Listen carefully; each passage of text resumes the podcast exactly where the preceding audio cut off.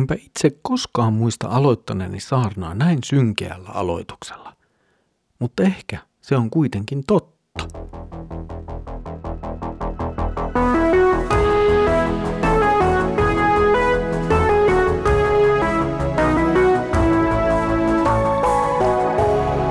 Kirjoitusten pauloissa. Tervetuloa taas mukaan Kirjoitusten pauloissa Raamattu podcastin ääreen. Minä olen Mikko ja tänään jatkamme nyt yhdessä Saarnaajan kirjan parissa.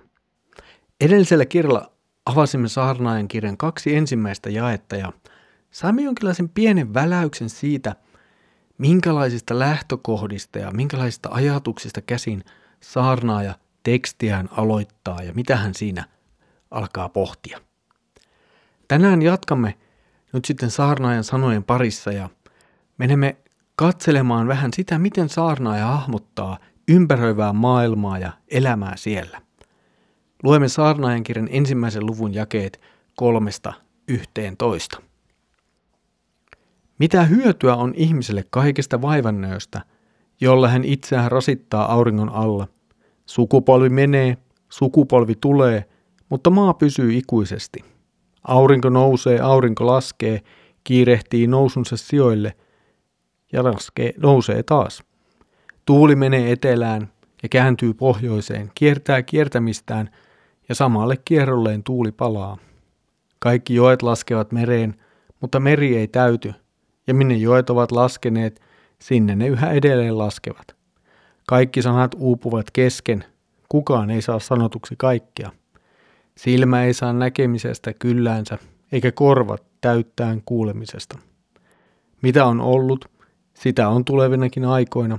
Mitä on tapahtunut, sitä tapahtuu edelleen. Ei ole mitään uutta auringon alla.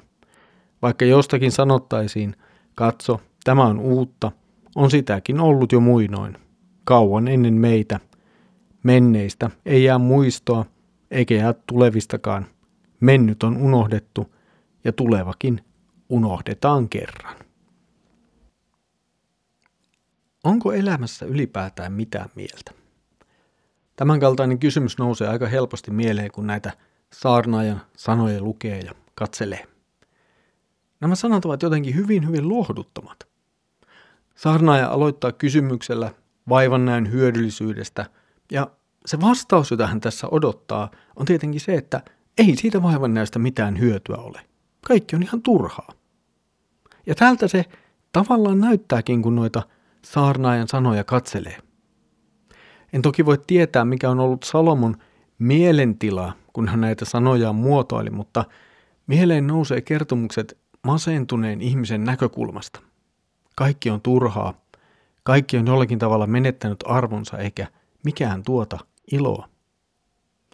Tosin saarnaaja kyllä puhuu myöhemmin siitä, mikä hänelle oikeasti tuottaa iloa. No, Salomon mielentilan voimme jättää arvailujen ja omien kokemustemme varaan, mutta tekstistä nousee myös teema, jonka äärellä voimme olla aika lailla varmoja, kun luemme Raamattua. Ja tämä teema on langennut maailma. Saarneen tekstistä näemme sen, miten maailmaan on aikanaan luotu järjestys.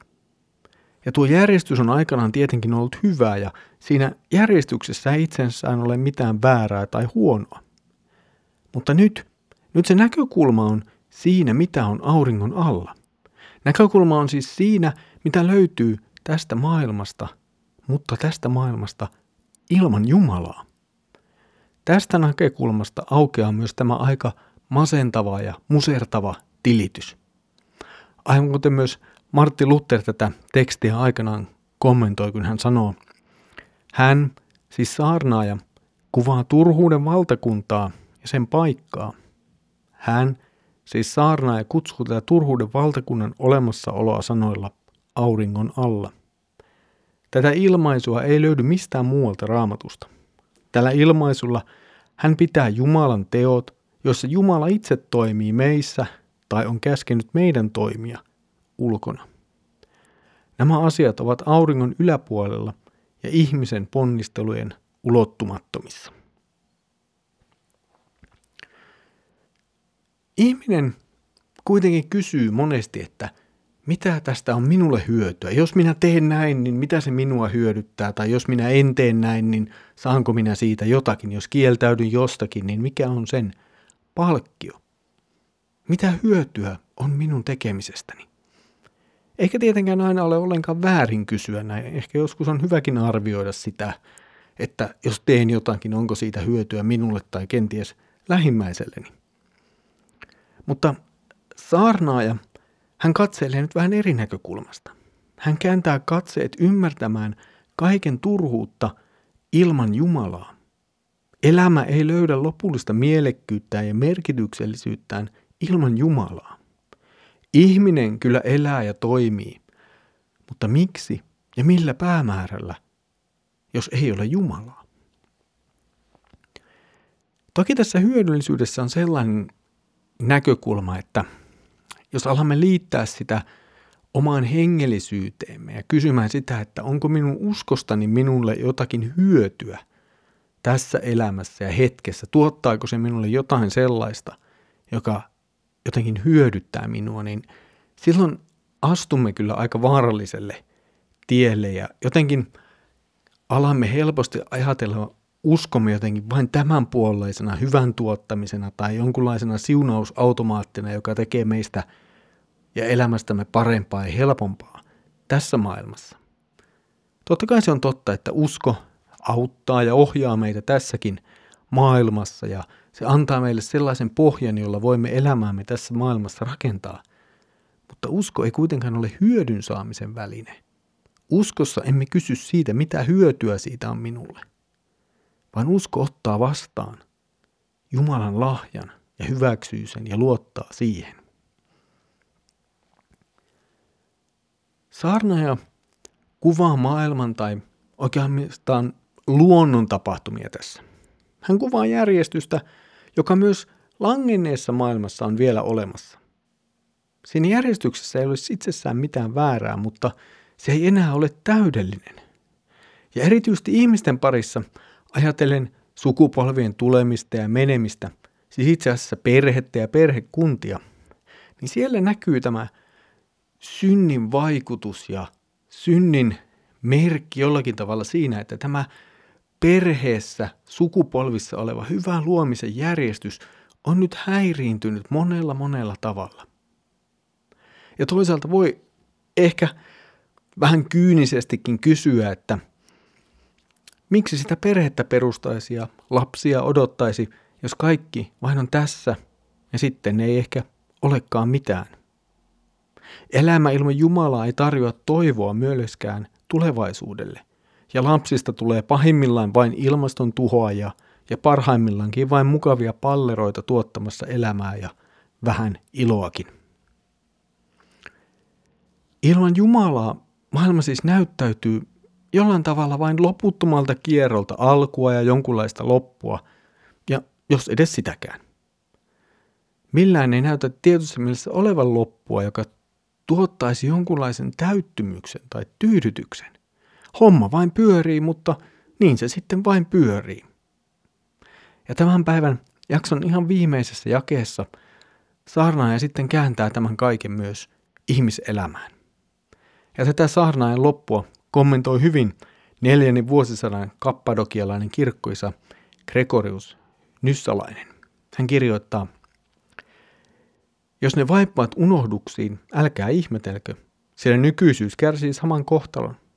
Koska luonto on taipuvainen pahaa, unohdamme hyvän, mutta kun hyvän nauttaminen palaa, unohdus ympäröi pahan. Meillä ei ole muistikuvaa ensimmäistä ja viimeistä asioista, mikä on ikään kuin hän sanoisi, että tapahtumat, jotka toivat pahan ihmisen alkuperäiseen siunatun tilan jälkeen, pyyhkeät pois viimeisten asioiden muiston." Ilman Jumalaa ei siis oikeastaan ole menneisyyttä eikä tulevaisuutta. On vain tämä lyhyt hetki, ja sekin näyttäytyy aina aika lailla tyhjänpäiväiseltä.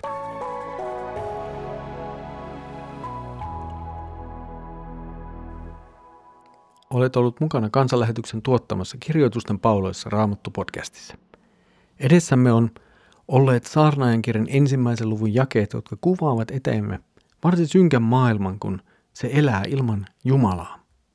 Saarnaaja siis käsittelee todellisuutta, sitä mikä on meidän edessämme monen ihmisen elämässä.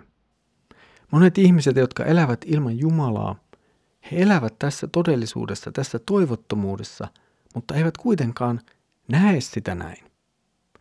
Heillä toki on paljon iloa elämissään. He kokevat mielekkäitä tavoitteita, hyviä haasteita, hyviä tekoja, hienoja perheitä. Mutta kaikki tämä on hyvin rajallista ja ajallista ja jää tähän aikaan. Ja se on juuri se kysymys, johon saarnaaja puuttuu. Ihminen, joka elää ilman Jumalaa, elää lyhytnäköistä elämää. Elämää, joka rajoittuu vain ja ainoastaan tähän maailmaan. Mutta Jumalan yhteydessä elävälle on tarjolla paljon enemmän. Toki kaikki se hyvä, mitä on edelleen tässä maailmassa, sen me saamme ottaa vastaan ja ymmärtää olevan meille hyvää lahjaa Jumalalta. Lisäksi meille on tietenkin lupaus iankaikkisesta elämästä, mikä asettaa koko tämän maailman ja elämän tässä maailmassa oikeaan perspektiiviin. Tässä oli tämänkertainen Kirjoitusten pauloissa podcast-jaksomme. Seuraavalla kerralla katselemme saarnaajan sanoja, joissa hän kertoo tutkineensa viisautta. Tuossa viisaudessa aukeaakin sitten meille huikeita näköaloja. Siitä siis seuraavalla kerralla. Mutta nyt Herramme Jeesuksen Kristuksen armo, Isä Jumalan rakkaus ja Pyhän Hengen osallisuus olkoon sinun kanssasi. Aamen.